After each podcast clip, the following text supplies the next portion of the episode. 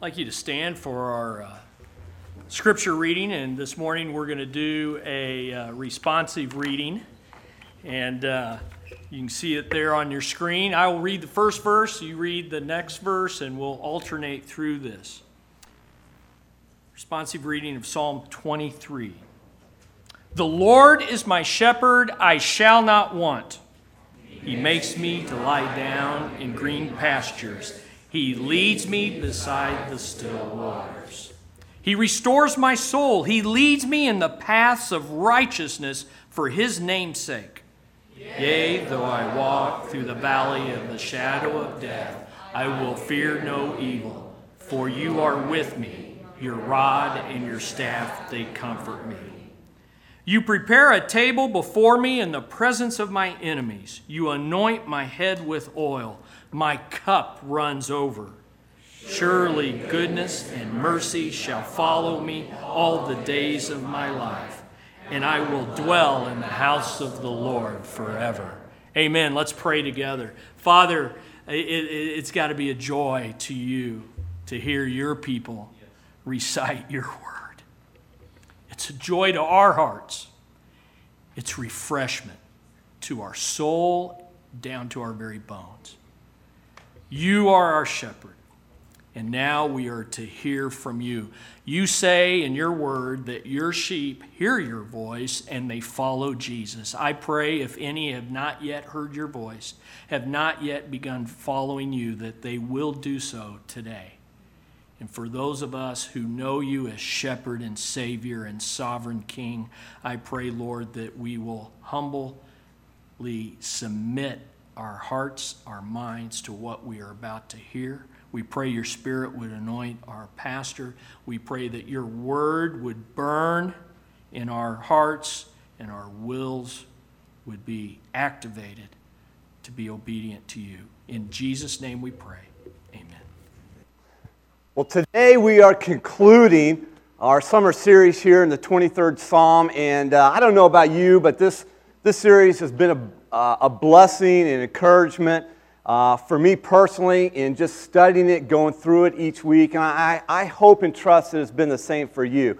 Uh, this familiar psalm, and yet we've taken some time, uh, six weeks in particular, to kind of break it down and go verse by verse and look uh, what the psalmist uh, is teaching us, what it is saying to us. And so today, we're going to conclude this whole series here on the 23rd Psalm. And, and if you've been with us through the series, you know we've been looking at uh, seven causes of just an overwhelming life and really God's solution to each of those causes through this particular psalm, through the words of David here. And, and I hope you've learned through this series that no matter how overwhelming life is for you right now, the essence, the summary, if you will, of God's solution is what David wrote here in the very first verse when he says, The Lord is my shepherd. Each week we have seen that God's solution to an overwhelming life, whatever it may be causing in your life, whatever that cause is, is really the solution to it is a relationship with the Lord as your shepherd. It's a relationship of following our shepherd as he leads us through life. Now, this concluding message here is no different. This morning we're going to look at God's solution to fearing the future. And I, I think there's probably there's little doubt that in the last 20 years uh, since or 20, in the last 20 years since 9-11 it is the single greatest event that has altered how we face the future. Uh, if, you, if you go outward and you just look globally at our world, we live with this constant threat now that a terrorist attack could happen and does happen at any moment. I mean, even in the last few weeks here, the last six months, the last year especially, has taught us that. That globally around our world, we are at risk for that. Nationally, we know that our cities are targets of terrorism. We know that people and now even police officers are targets of acts of violence. You look at the political scene, we are a divided nation. Here we are in the midst of a polarizing presidential election. You bring it down economically, and although we are still the most profitable country in the world, we yet live in the shadows of financial uncertainty. Religiously, we feel the ever growing hostility toward being Christ followers, toward Christianity in general. And individually, more people today view their future with indifference or even without hope. So, how? How does all this affect our view of the future then? When it comes to facing the future, here's the question I want to throw out to us for you to ponder honestly in your own heart. Are you fearful or are you confident?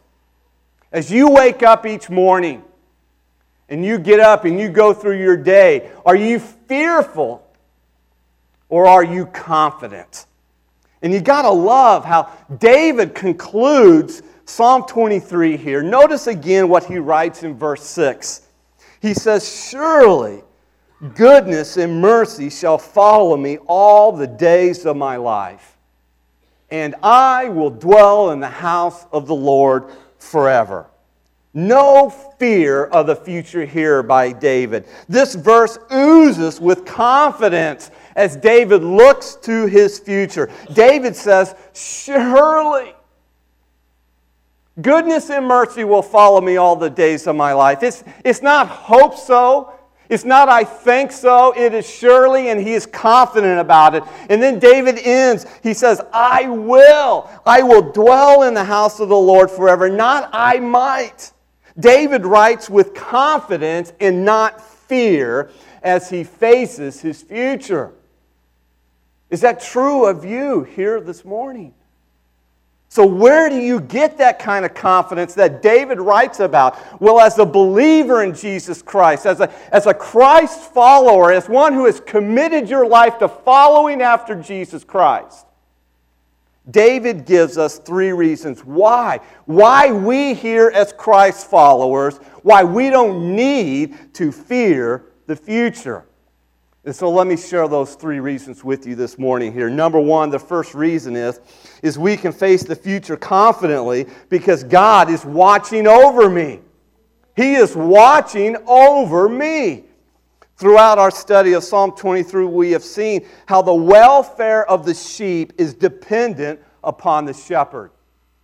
Just think through this with me here. It is the shepherd who provides for the needs of the sheep so that they do not lack for anything. It is the shepherd who leads the sheep to green pastures and still waters when they are hungry and thirsty. It is the shepherd who restores the sheep when they are cast down and vulnerable to attacks. It is the shepherd who guides the sheep on the right paths that lead to safety. It is the shepherd who protects the sheep with his rod and comforts them with his staff in the dark valleys. It is the shepherd, as we saw last Sunday, who prepares the tablelands in the presence of the sheep's enemies and soothes their wounds and fills their cups of water to overflowing. It is easy then to see all the benefits of such a loving shepherd.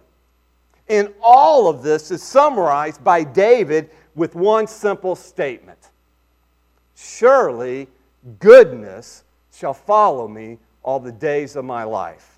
No matter what it comes in life, we can always be sure that goodness will be in the picture.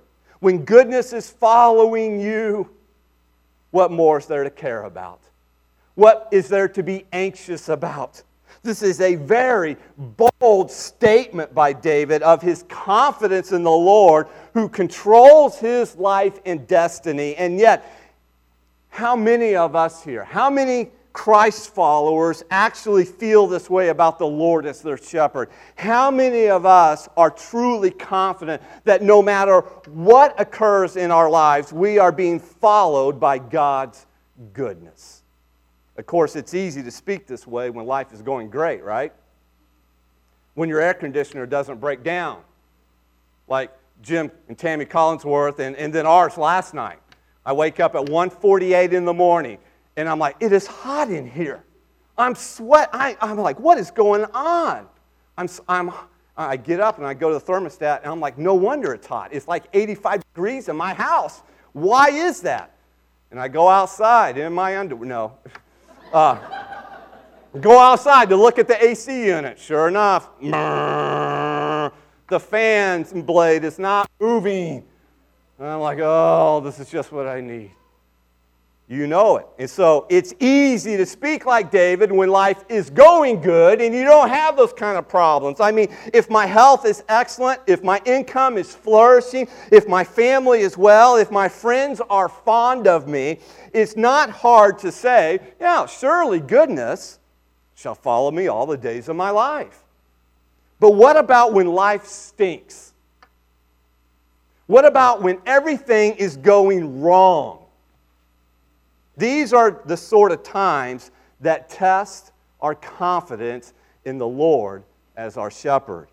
When my world is falling apart, when my dreams are crumbling into ruins, can I honestly declare, like David here, surely goodness shall follow me all the days of my life? Or is it what David writes? Is it just sheer humbug in your mind?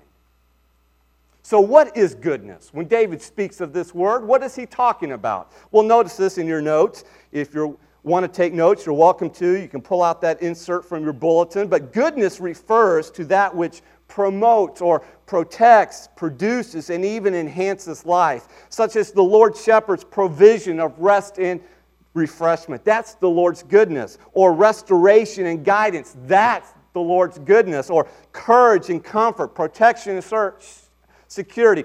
All these things that we have seen throughout the 23rd Psalm all point to the goodness of God following after David.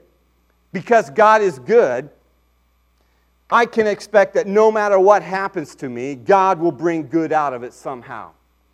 And even though you may not realize it, you may not, it may not even seem like it, God's goodness is found in abundance. And it invades every area of our lives. Listen, it will always be for my own good and for the good of other people or for the good of His kingdom when God follows us with His goodness. I want you to see this here in Psalm 145 20. I think this is in your notes. Look at it with me or just listen to what it says here. It says, The Lord watches over all who love Him, but all the wicked He will destroy. Listen, you can live with confidence if you recognize the goodness of God is following you all the days of your life. Of course, there will be harsh experiences that you will not be able to explain. Times of difficulty, times of suffering. But you can get through them when you realize that God's goodness is following you, He is watching over you. So, what does David mean when he says, Surely goodness will follow me? Because obviously, David had disappointments in life. Not everything good happened to David. David's not saying only good things are going to happen to me. After all, reality tells us that is not the case. We know bad things happen to good people. Some of you have been there and done that. What David is saying is that God's goodness will follow God's people. God's goodness will come out of whatever happens to us, even the bad and the evil and the difficult. And one of the classic examples of this, or illustrations of this particular truth here in Psalm 23, is the story of Joseph. Here in the Old Testament, some of you are familiar with the story of Joseph. It's found in the book of Genesis. And, uh, and it's the example of the goodness of God following us all the days of our life. It may not have seemed that way in the beginning when Joseph's brothers sold him into slavery. And his refusal then to sleep with Potiphar's first wife landed Joseph where? In prison. And at the surface, that doesn't seem very good, does it? Where's God's goodness following Joseph at that moment in time where it lands you in prison for doing the right thing? But through it all, God was watching over Joseph. God's goodness followed him as he became second in command to Pharaoh there in Egypt.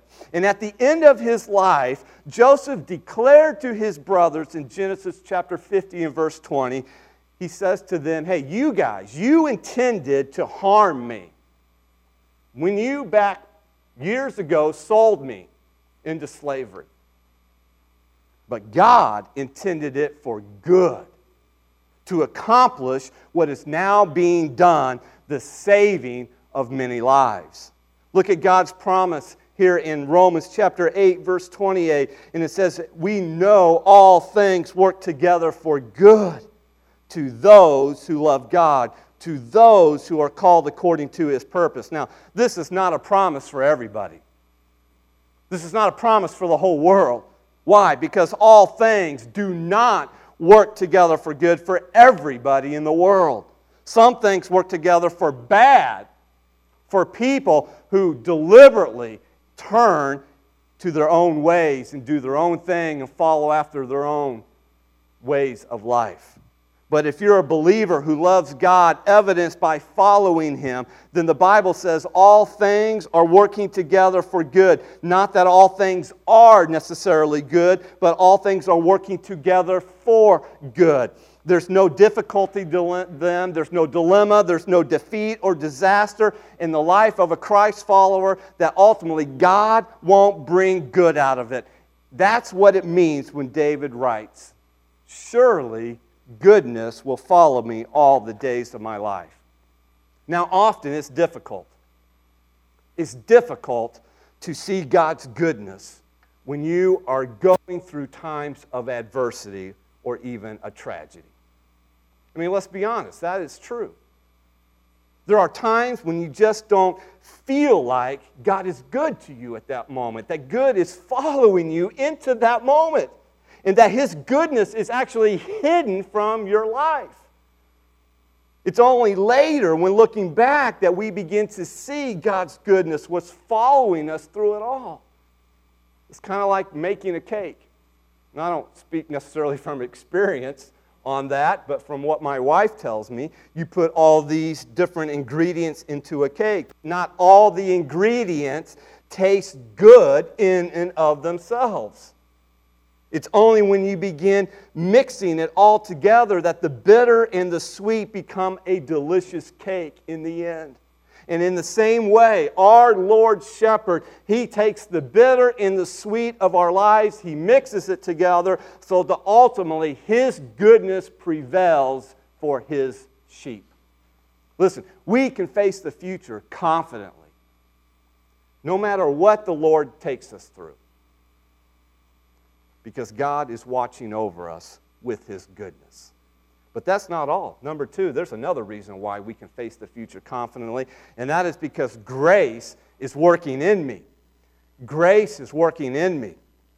Not only will God's goodness pursue you, but David also writes, Surely mercy shall follow me all the days of my life. Now, what is mercy? Well, this word in the Old Testament, the Hebrew word for mercy, it's, it's really an all encompassing word. It, it includes a lot of different aspects. And, and for sake of time, let me just bring it down to a couple of different words that define or describe what mercy means in particular in the Old Testament. The Hebrew translation of this word mercy comes down to either being it's the idea of God's loving kindness or God's steadfast love. Both ideas are the same thing. And then when you get to the New Testament, it's, it's, it's, it's the idea of God's grace here in the New Testament. So you have this mercy and grace of God, it's all encompassing. You may have heard grace defined as God's riches at Christ's expense. And because of Christ and through Christ, we experience God's loving kindness and his steadfast love. Like goodness, grace is getting what you need, not necessarily what you deserve. Aren't you glad God doesn't give you what you deserve all the time? You say, why do we need God's grace? Why, why do I need God's mercy, His loving kindness, His steadfast love in my life? Well, because we're imperfect, right? And that's, that's a polite way of saying it. I mean, we stumble and fall and we blow it and we sin. We are sinners. And so we not only need God's goodness, but we need His amazing grace. We need His loving kindness. We need His mercy. And we need His forgiveness for our sins. And through the death of Jesus Christ, He's the one who paid the penalty that we should have paid for our sins. God now acts in mercy and grace. Because of Jesus' death, God provides us mercy and forgiveness for our sins, both now and in the future. Now, don't miss the best part of what David says about all this. David says, Surely goodness and mercy shall follow me all the days of my life. David says, All the days of my life, not some of the days of my life. God doesn't turn his goodness and grace on and off in our lives. It's not a flip of the switch.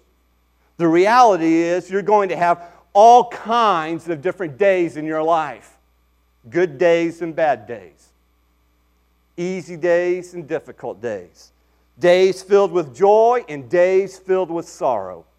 And that's why we fear the future. We don't know what our day is going to be like all the time. And when we look to the future towards death, we especially sometimes fear it because we don't know what's going to happen when we die. We don't know what's going to happen from one day to the next.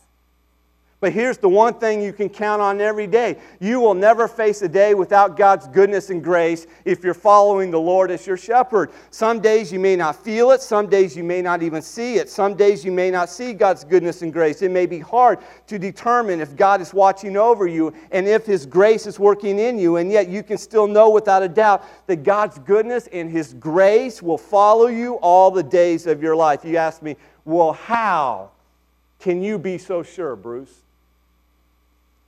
Because God doesn't lie. It's that simple. God never breaks a promise that He makes to us. And if God says goodness and grace will follow you all the days of your life, then you can count on that. We get so worked up about the future because of all the uncertainties that we can't control. But this is certain. It says, surely. So relax and trust God. In fact, God's goodness and grace following you is such a sure thing that you realize this, you can't even run from it. This word follow that David uses, surely goodness and mercy shall follow me all the days of my life. That word follow, it literally means, it's the idea of pursue. That is, goodness and grace will chase you down wherever you go. I love what Haddon Robinson suggests in his book, Trusting the Shepherd. He says, Goodness and mercy are like God's two sheepdogs, ever near his flock, ever nipping at our heels, and always available. And so when you have God's two sheepdogs of goodness and grace pursuing you in your life, you can face the future with confidence. Man, I love that. His goodness and grace is pursuing me. Wherever God leads me, it is following me, it is pursuing me, it hovers over me, it protects me. What a blessing that is. David gives us one more reason why we can face the future with confidence. Number three here is because heaven is waiting for me.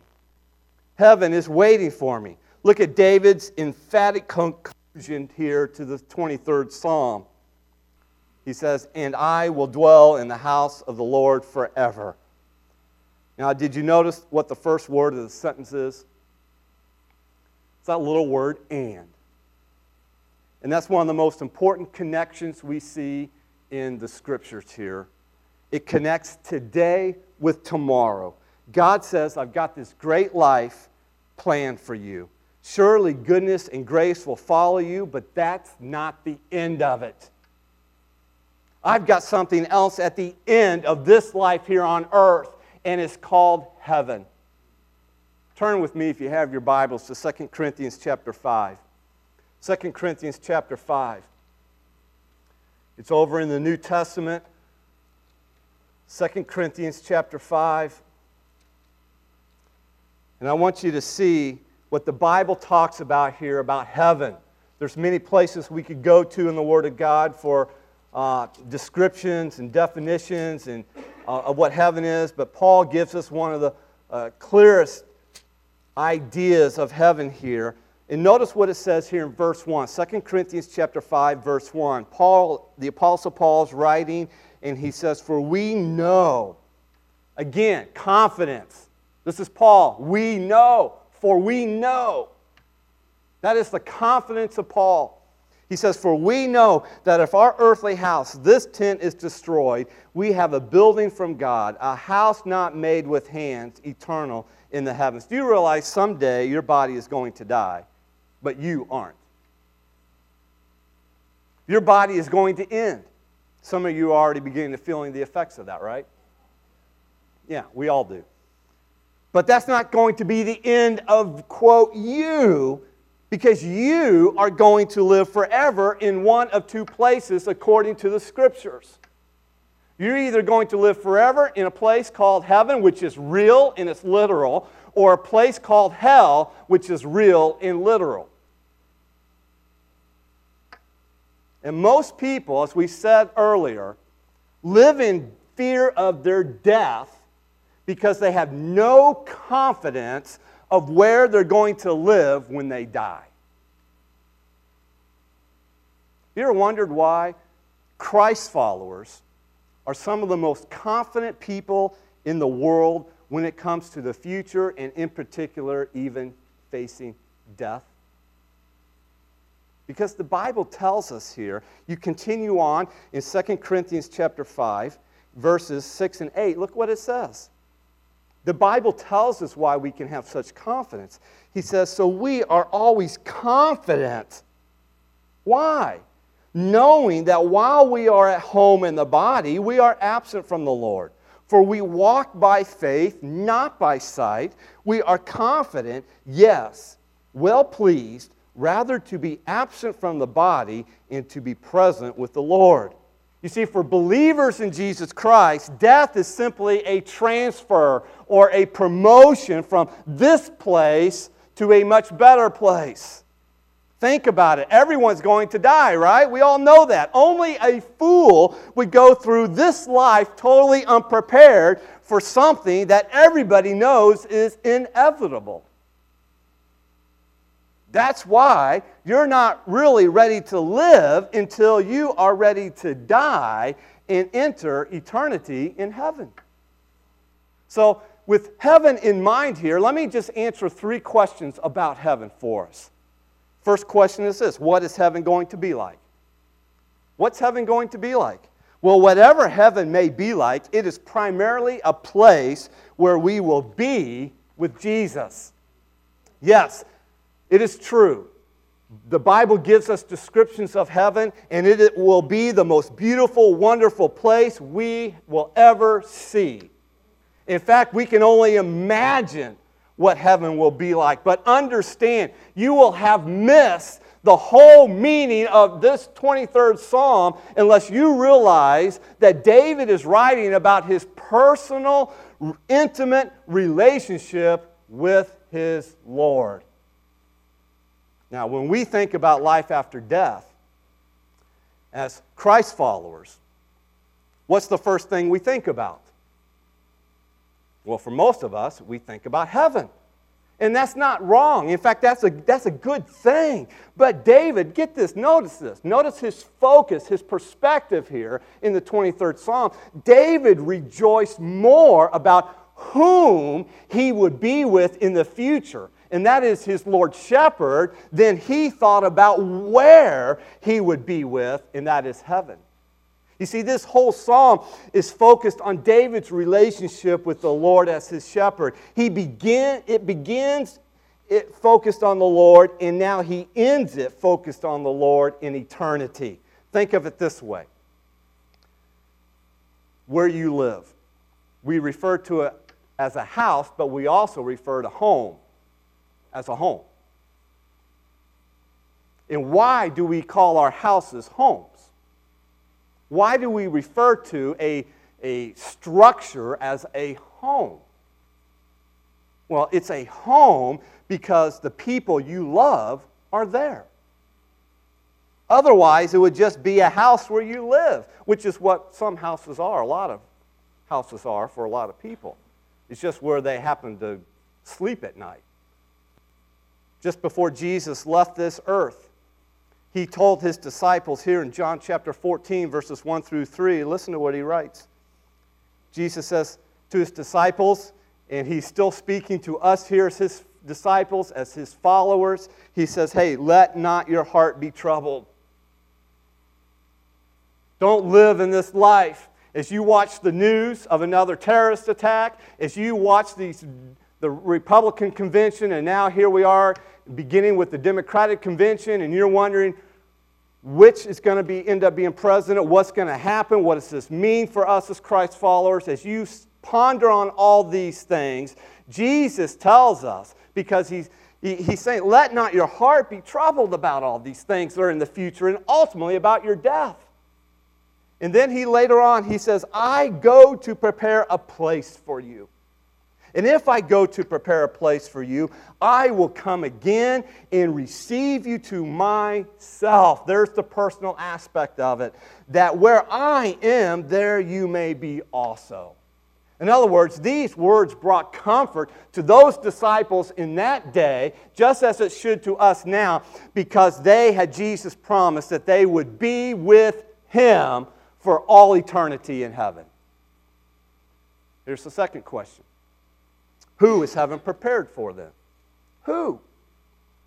Well, heaven is prepared for those who embrace or trust Jesus or accept him uh, receive him, whatever word you want to use. Heaven is prepared for those who embrace Jesus by faith for the forgiveness of their sins and the gift of eternal life. Understand something here this morning. Not everyone will be in heaven after they die. That's a sobering thought. Heaven is prepared for those who are in God's eternal family. Because they have put their faith and trust in Jesus Christ for the forgiveness of their sins and the gift of eternal life. Jesus is their Savior and Lord. He is the way, the truth, and the life, as Jesus says. In fact, notice what it says here in John 14, verses 5 through 6. One of the disciples, he's often referred to as doubting Thomas, he says to Jesus, he's unsure, he's got questions, and he comes to Jesus and he says, Lord, hey, listen, we do not know where you are going, and how can we know the way? And Jesus said to him, I am the way, I am the truth, and the life. No one comes to the Father except through me. You see, everybody, all of mankind, all of humanity, everybody is created by God, but not everybody is a child of God. And you only become a child of God through faith in Jesus Christ. You have a relationship with his son, Jesus Christ. As Jesus told Nicodemus in John chapter 3, you must be born again by believing in him and receiving him as your Savior. John chapter 1 verse 12 tells us, "But as many as received him, he to them he gave the right to become children of God, even to those who believe in his name." So understand, heaven is prepared for those who have believed in Jesus and received Jesus because they have repented of their sins and they have placed their faith in Jesus Christ for the forgiveness of their sins and for the gift of eternal life. And the question we ought to ponder in our hearts even now is Is heaven going to be my home when I die? Do I know that for sure? Which brings us to our third question How do I know for sure I'm going to heaven? Well, if you are here listening and following Jesus, then you can say with confidence, like David, I will dwell in the house of the Lord forever. Look what Jesus says in John 10, verses 27 28. Jesus, writing again to his disciples, says, My sheep listen to my voice. I know them, and they, they what? They follow me. I give them eternal life, and they shall never perish. No one can snatch them out of my hand. Listen, you can live with confidence that heaven is your home when, when you die if you are listening to Jesus, if you are following him with all your life. And so I ask you, are you doing that now? Are you listening to the Lord Shepherd in his word as he has revealed it to us? Are you following him in every area of your life? And we're not talking about perfection here. Nobody measures to the level of following Jesus and listening to him perfectly. Listen, we all stumble and fall. We all falter in this.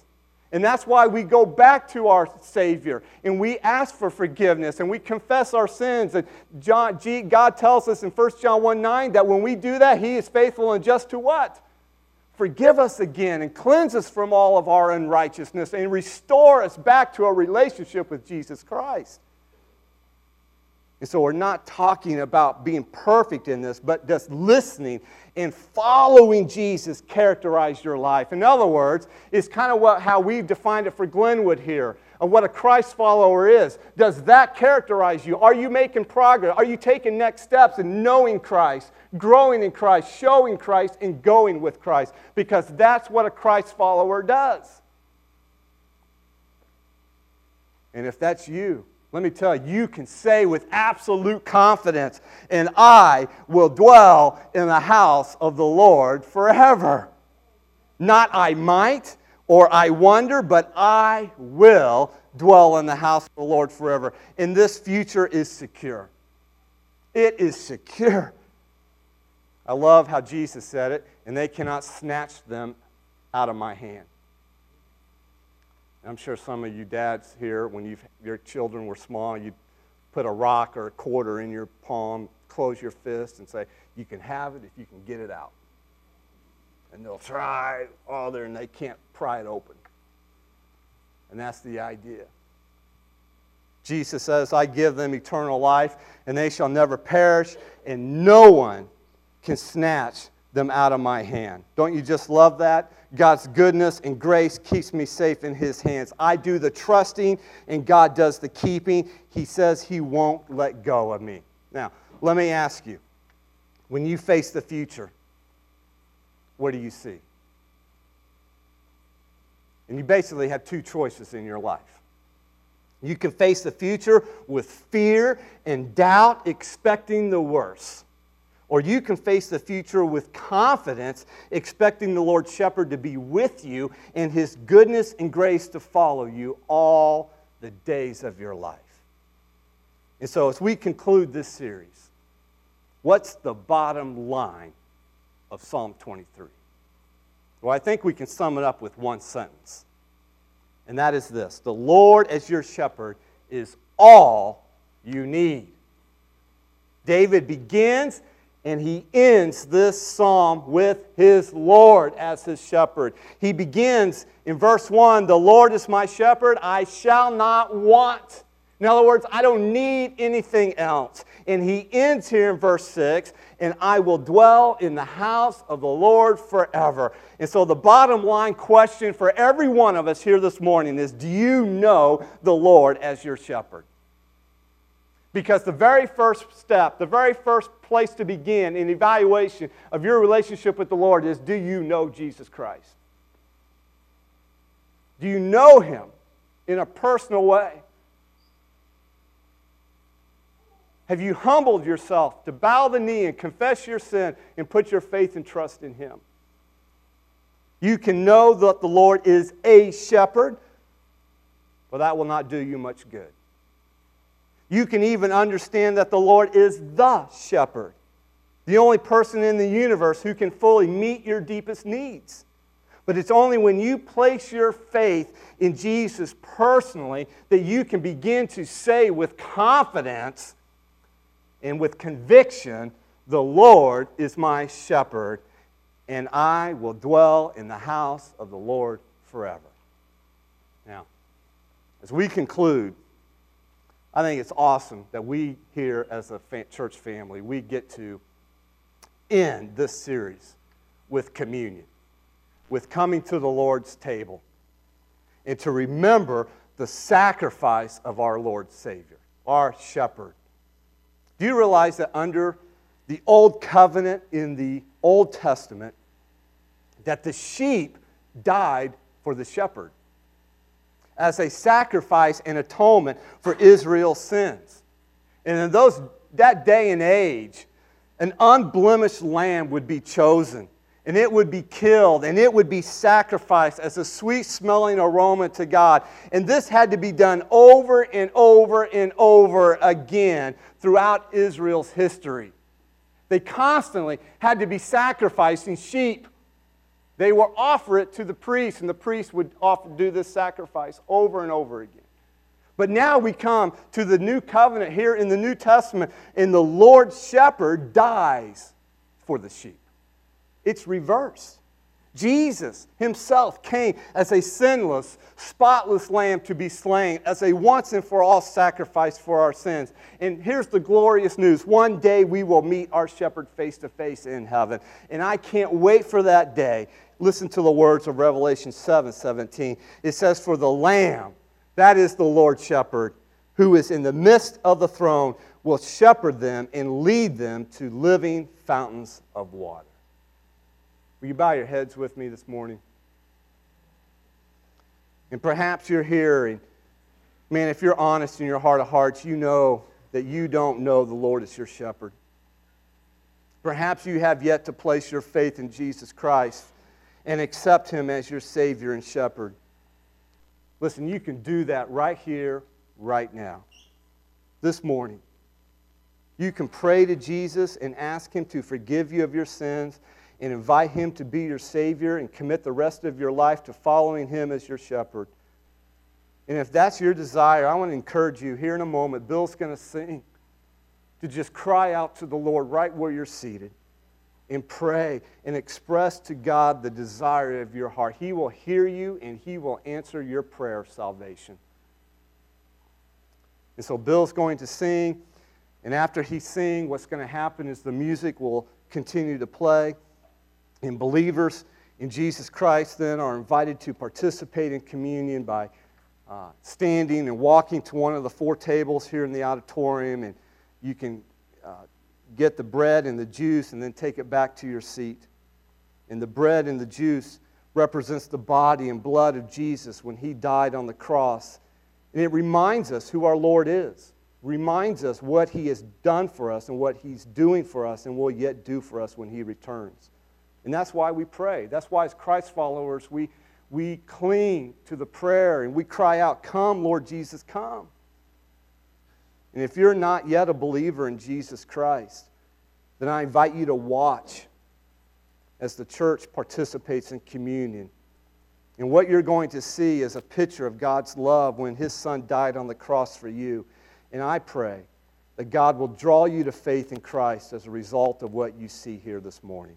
Heavenly Father, we thank you for loving us unconditionally. Thank you for showing that love at the cross of Jesus Christ. And thank you that through the sacrifice of your Son, we can be saved from our sins. Father, your goodness and mercy have already followed us to this place. And we are humbled and grateful that you have expressed your love in this way. So help us now to live with confidence knowing that you are watching over us, that your grace is working in us, and heaven is waiting for us. It's in Jesus' name we pray. Amen. Bill's going to sing a chorus, and as he does, you respond right where you're seated. And then when he's done, the music will continue to play, and that's your opportunity to participate in communion.